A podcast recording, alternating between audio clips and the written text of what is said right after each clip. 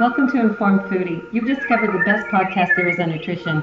I'll be casting on different food topics every week in order to give you those building blocks you need to make food decisions for the rest of your life. Hi, I'm Di Wilkinson and I earned my degree at UC Davis in dietetics and nutrition. And today we're talking about fat and those healthy fats. They help your central nervous system, your cell membranes need fat, you've got fat soluble vitamins, your hormones are derived from fat, all your lubrication, your skin, your digestive tract needs fat, your organs need padding, it's fat, and there's immunity support that comes from your fat. So it's very essential that we eat fat.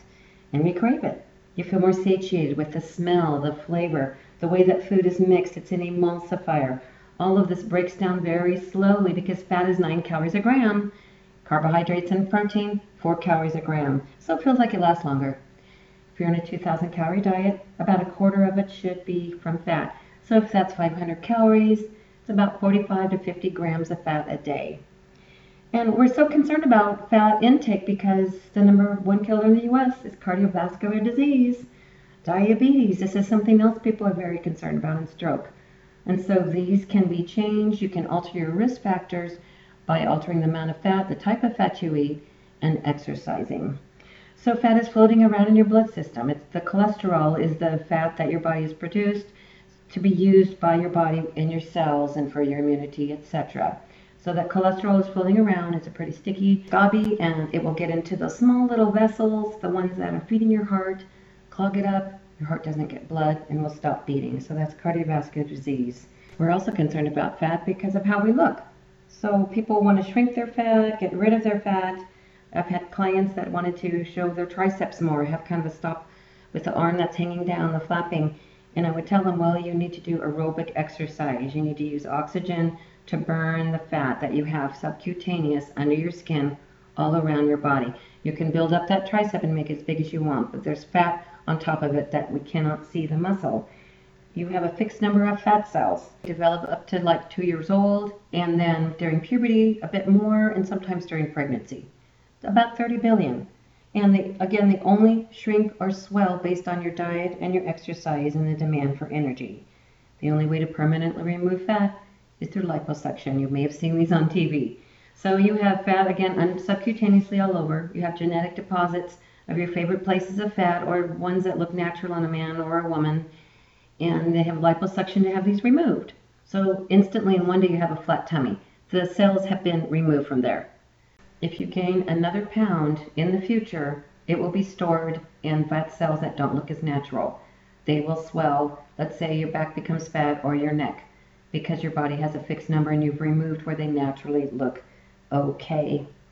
There's so many different names for fat. There's lipoproteins, fatty acids, triglycerides, lipids, omega oils, cholesterol, the HDLs, the LDLs, all the, the healthy fats, everything. So I'm going to try to simplify it as much as possible Generally think of it as two main sources of fat, saturated fats and unsaturated fats.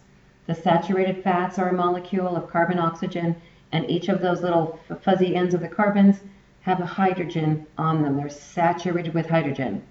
The unsaturated fats are not full of hydrogen. Some of them are polyunsaturated, monounsaturated, etc. The saturated fats full of hydrogen are all pretty much animal sources. Coconut oil and palm oil are also included in that. The saturated fats have been proven to really increase your own blood cholesterol. They're associated with heart disease, the higher risk of stroke, and other diseases.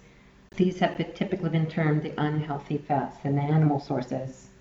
You have the unsaturated oils, mostly all from plants. These are considered the healthy oils from avocados, canola oil, soybean oil, corn, actually corn oil, so any of the polys unsaturated or the monos unsaturated fats, these lower your blood cholesterol, and they, again, they've been deemed the healthy fats.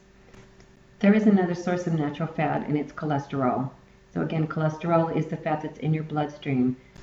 It's the fat that's ready to be used when your body needs fat for all those different purposes. Any of the shellfish, eggs, and dairy that you eat, the cholesterol that was associated for the needs of those animals is cholesterol that you're eating and can increase your blood cholesterol. So cholesterol is measured for the HDL levels, the LDL levels, etc. And your liver also makes cholesterol. Actually, your liver makes most of the cholesterol that's floating around in your body, um, like two thirds of it. So we have an intrinsic value of cholesterol that we produce, and then we have the cholesterol that we ingest, which is the saturated fats, the unsaturated fats, all of those things we turn into our own cholesterol in the bloodstream. There is a fourth type of fat that we do eat, and it's a man-made fat. It's called a trans fat. So the food industries have discovered they can save a lot of money, and it's a lot easier to mix up foods by using saturated fat or an unsaturated fat, saying that they have an unsaturated fat, and, and they force hydrogen onto them. So the hydrogen's been forced into these oils to make something that emulsifies easier, is solid at room temperature. So, for example, a lot of the margarines, etc. It's a solid fat they can use in baked goods. It's a fat that's also used for the fried products. And it's a very unhealthy fat. They've determined this really moves that LDL or the bad cholesterol, elevates those levels pretty rapidly. It's not a natural fat, so you're really being bombarded with an unnatural product. It's unhealthy. In fact, they've actually forced the industry to put trans fat labeling onto those labels when you buy any of your packaged products. I wanted to talk a little bit about fast food fats. Well, they do a lot of frying there. They have these large oil vats. First of all, these companies are going to buy the cheapest oil that's currently available. So you have a mixture of different oils that are going into these large vats. They are required to keep these changed out and cleaned, but when this high temperature oil is sitting in there all day long, it really dissolves some of the bonds and the molecular connection that your fats and oils have naturally. And then they're sliding around in this ooze, and it's very hot, and they're reassembling into a completely foreign type of fat. So I don't know if you've ever had a GI tract issue after you've eaten some fast food or a lot of it if you're not used to it. There's a lot of uh, foreign oils and introduction of things that are not man-made, and your body might necessarily know, not know how to deal with those. It's certainly not going to be a healthy choice. I do go out and eat french fries once in a while, but not that often. My nephew cooked me some really great chicken hot wings in his air fryer. They were really delicious. It didn't take him very long, and it was just such a super healthy option. I really appreciate that, Cameron. There's also a lot of fat-free products that you can go purchase, and they are usually higher in sugar because somehow they've got to make up that flavor, that satiation and satisfaction that you get out of the product by adding sugar. Same with some of the sugar-free products. Usually they do add a lot more fat, so you can get a lot of satisfaction out of it.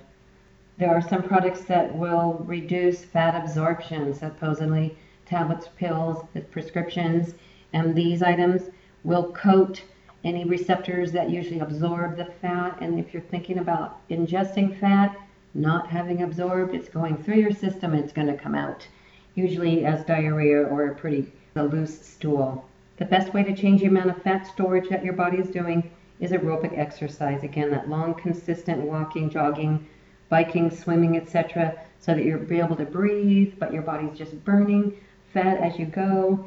Taking notice and writing down and journaling your fat and your intake of your protein and your total calories. And again, jotting down your exercise, keeping track of all that is really a way to get locked in, tuned in to taking care of your body and feeling good about all those choices that you're making. Some people ask me about fasting or starvation diets. When you starve your body, it clicks into survival mode. We've been here thousands of years. Our body knows how to survive. It doesn't care what we look like. So it will shut down, slow down its metabolism if you stop eating. It's not a way to get rid of fat.